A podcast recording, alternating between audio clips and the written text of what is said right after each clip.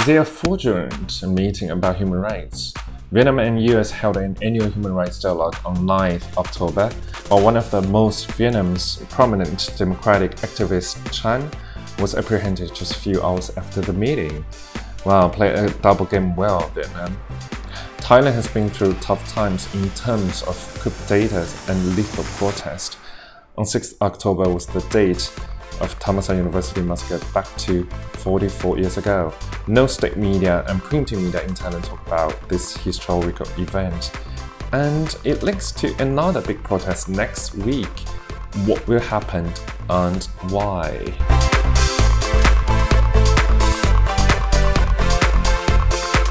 Hello, my name is Frank Hansu. This is Chen Welcome back once again. Fantastic to have you with us. Vietnam attempted to build up an image of a Southeast Asian country valuing human rights, but actions speak louder than words. 24th annual Vietnam US Human Rights Dialogue was held on Tuesday, 6th October. The year's focus is about religious freedom, labor rights, and freedom of expression. But it seems Vietnam played double cross again here. A few hours after this meeting, a respected, significant activist and journalist, Chen was arrested. Vietnamese confirmed that Chen was charged by making stories, distributing information, documents, and items. Chen might face the sentence up to 20 years in jail. Most recently, Chen talked about an extremely sensitive case on land rights in Dong Tam village. This village is situated next to Hanoi, and Vietnamese authority planned to build a new military airport, but this construction will occupy farmland in this village. There's no clear message about this issue, but we know that one villager and three policemen lost their lives. In this year's trend was devoted to promoting democratic concept to Vietnamese by online media and publications. According to resources, after arrested into detention, she said, I don't want freedom for myself. That's too easy. I want something greater freedom for Vietnam. This wish might be unreachable in dictatorship, and even tech giants feel the repression from Vietnamese government. Facebook faced intense pressure to be asked for censoring anti-state accounts, groups, and messages this giant was firstly oblivious to this demand, but was forced to compromise because local telecom took this social media's Vietnam service offline. Analysts believe that Vietnam authority will engage more in internet and apprehend more anti-government activists from now on because next national party congress will take place next January. In the meeting, Communist Party leaders will select new president and prime minister, so the authority has to clean those hindrances way before this sacred convention happening. Suppression of freedom of expression has also been seen in Thailand for many decades. History shows how hard it was to express liberally in Siam. Back to 44 years ago, on 6 October 1976, Thai authority initiated the violent attack with right-wing supporters against left wing activists, including thou- thousands of students and workers.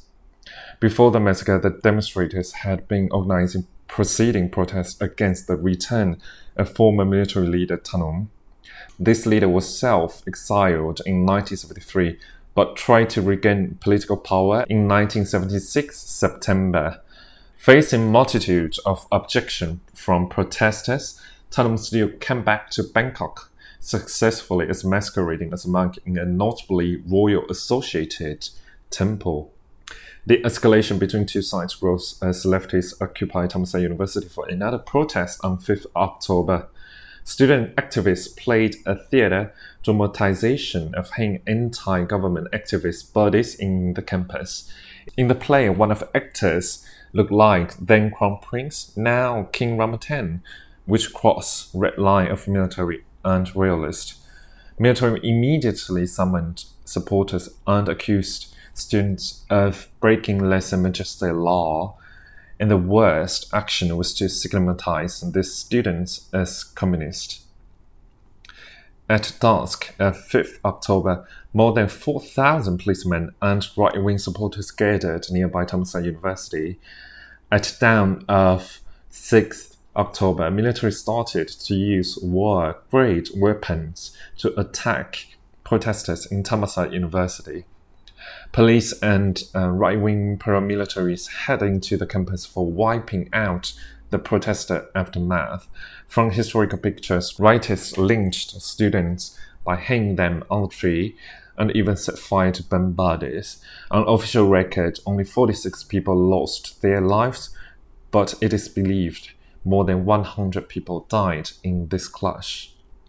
This week, there was an exhibition of Thammasat University Massacre in the campus to show what exactly happened.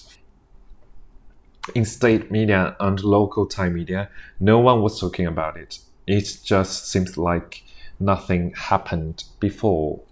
In official document, the authority even called this massacre with an ambiguous name, the 6th October event. Back to the nowadays ongoing protest. Uh, another big demonstration will take place next week. Free Youth calls for civilians to gather again on 14th October for three demands. But one day before it is King Bhumibol Memorial Day, which King Ramaten will definitely join the ceremony. There is a rumor that King Ramaten or the government negotiate with organizers to postpone the protest as the king will pass Democracy Monument on 14th October, but this request has been turned down. Wow, we could see the conflict between royalists and leftists probably occurring next week, although the timing compared to the massacre in 1976 is different in terms of modernization and technology, it might tend to be an inevitable clash because it not only relates to the government but also to Royal now. This is Tenian for this week. Hope you like it. Uh, please follow me on social media if you want to know more news. Hope to see you next week. Bye.